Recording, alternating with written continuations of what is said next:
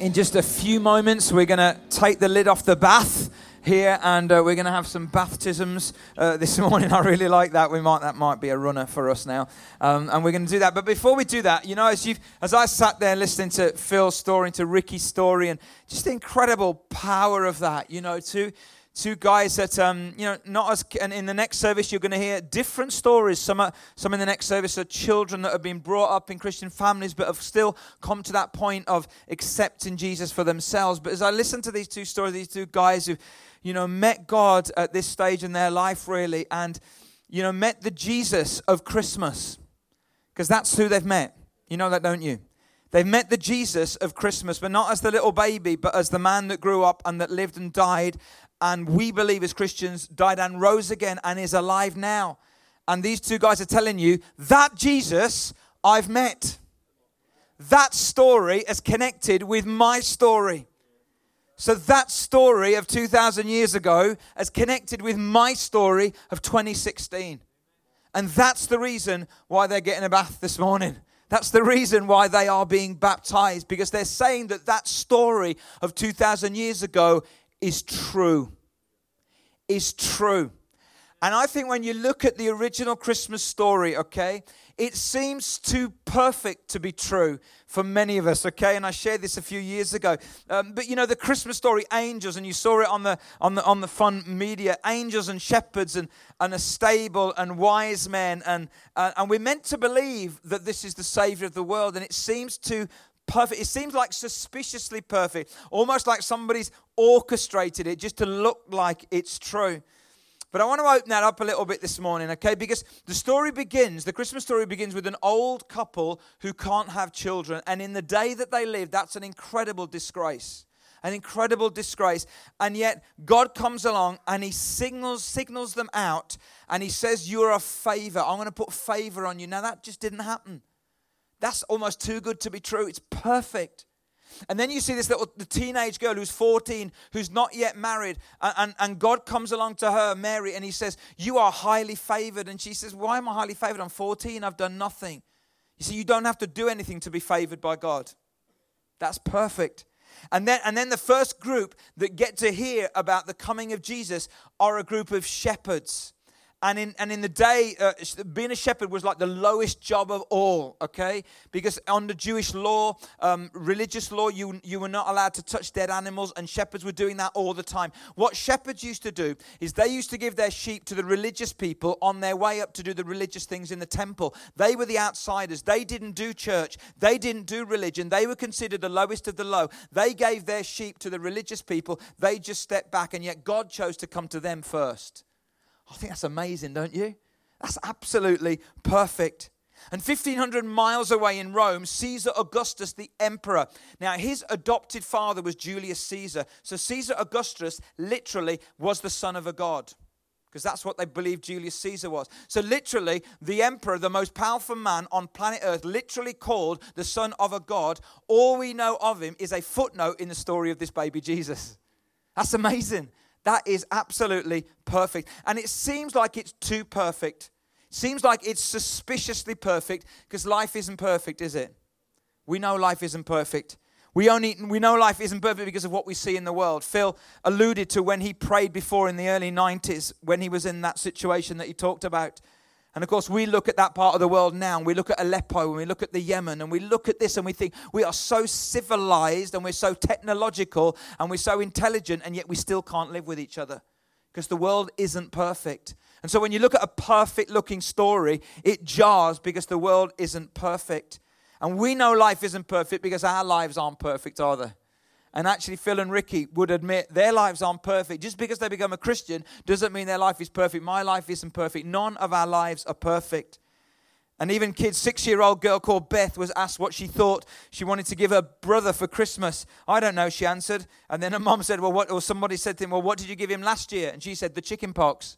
So hopefully she's not going to give him that. But but life isn't perfect for our families. There will be 600 million unwanted gifts this Christmas time. One and a half million gifts will go on eBay Boxing Day. One in three people will enter 2017 in debt. There are more marriages that struggle at Christmas than at any other time. We know life isn't perfect because we're human beings. But I want to tell you that just because life isn't perfect doesn't mean that this story isn't true. And one of the things that doesn't help is this kind of picture that we probably have seen. Okay, Merlin, if you could put the picture up. This doesn't really help because when you look at that scene, it looks too perfect to be true.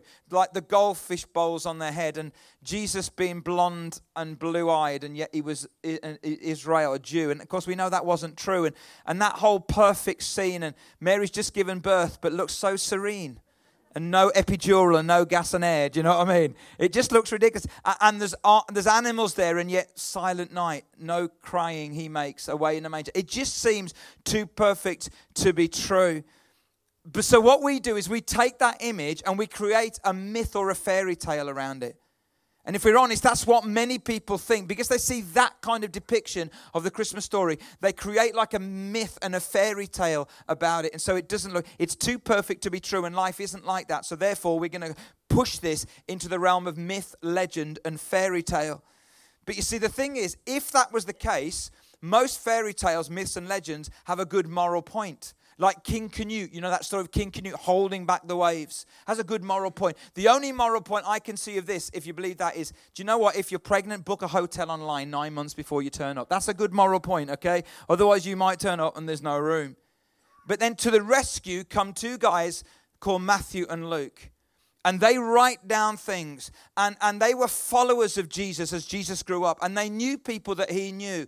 And they were eyewitnesses the bible says. And so all of a sudden we take it out of the realm of myth legend and fairy tale. And we put some history and we put some facts behind it. Here's what Luke says. Uh, this is in Luke chapter 1. Many have undertaken to draw up an account of the things that have been fulfilled among us, just as they were handed down to us by those who were from the first, were eyewitnesses and servants of the word. The word means Jesus. With this in mind, since I myself have carefully now Luke was a historian as well as a doctor. I have carefully investigated everything from the beginning.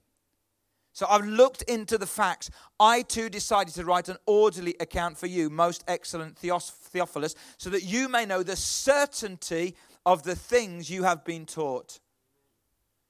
Luke saying, I want you to know the facts, not, not just what you think is myth or fairy tale or legend. You know, it doesn't matter whether it was the 25th, it wasn't the 25th of December, it doesn't matter about that. It doesn't matter when the wise men came, it doesn't matter about any of that. I want you to know the facts. And then he goes on in Luke 2 In those days, Caesar Augustus issued a decree that a census should be taken of the entire Roman world. This was the first census that took place while Quirinius was governor of Syria. And what happens there is that the Bible pulls in other material that you can evidence and prove from other literature. These were real people, these real things happened. And into that context of history, this story sits. Guys, this is not a myth or a fairy tale or a legend. This is a historically true story. Now, what you want to come to deduce from that is your decision. But the Luke goes on to describe how Mary and Joseph, visited by an angel, how they travel to Bethlehem, how a baby is born who grows up into a man and becomes the savior of the world. And just before we baptize these two guys, I want to ask you a question this morning. What if it's true? What if it's true? Maybe you've come this morning, okay, to watch someone get baptized. Maybe you don't know whether it's true. Maybe to you, the Christmas story is a myth, it's a fairy tale or a legend. What about, let me ask you a question. What about if it's true? Could you open your mind just a little bit to wonder if it might be true? For Phil and Ricky, they know it's true because their story is connected with this story. They know it's true. Many of us in this room, we know it's true, don't we? We know it's true. And yet we smile sweetly at the Nativity and we sing Silent Night and we sing Away in a Manger and all that stuff. But at the heart of it all, we know it's true that God came into the world, that God shrank himself to a baby so that we could see him and so that we could know him. And if it could be true, it's good news, isn't it? It's good news. And the Bible says this But the angel said to them, Do not be afraid. I bring you good news that will cause great joy for all the people. Today, in the town of David, a Savior has been born to you. He is the Messiah, the Lord. The wonder of the Christmas story is that it's good news for all. So, the old childless couple who had to live with that shame, God says it's good news for you to that teenager that finds that she's pregnant. She has to live with that embarrassment and all of that difficulty. And, and, and God says, This is good news to you.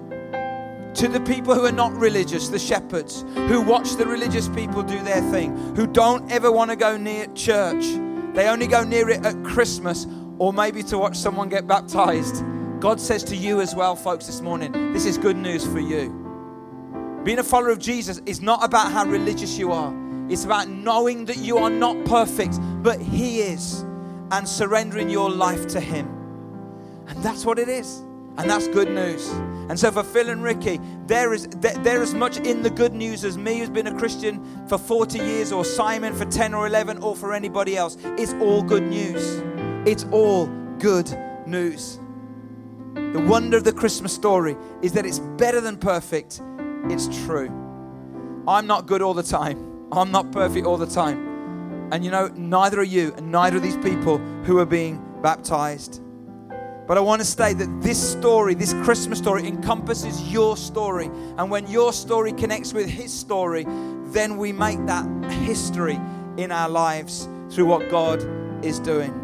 You are part, every single one of you, whether in the back there or whether you're here, you are part of the all that God speaks about. This is good news to all mankind. That's amazing, isn't it? And so I just want to, as before I pray, if you know it, if you know this is true, let the wonder of this story hit you again this year.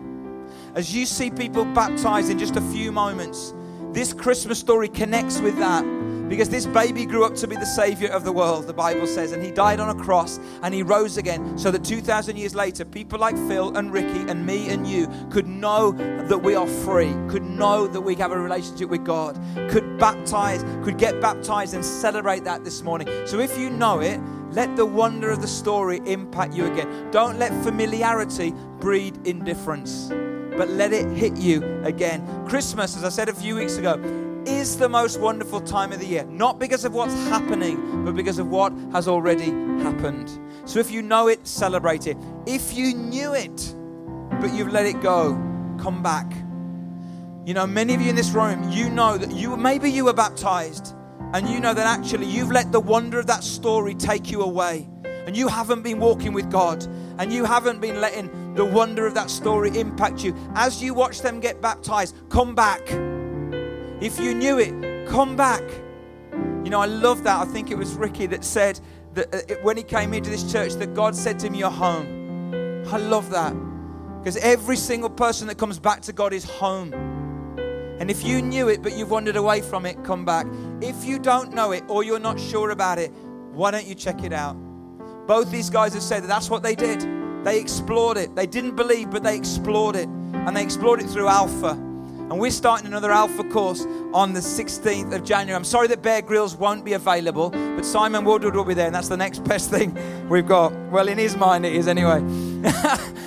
but you know, it's an eight week course on a Monday evening. We'd love you to come. We'd love you to come. You get a free meal, you get a presentation of the Christian faith, then you get to talk and ask any question you want. And you can sign up for that this morning. At the end of the service, you can go to the connection point and sign up for it.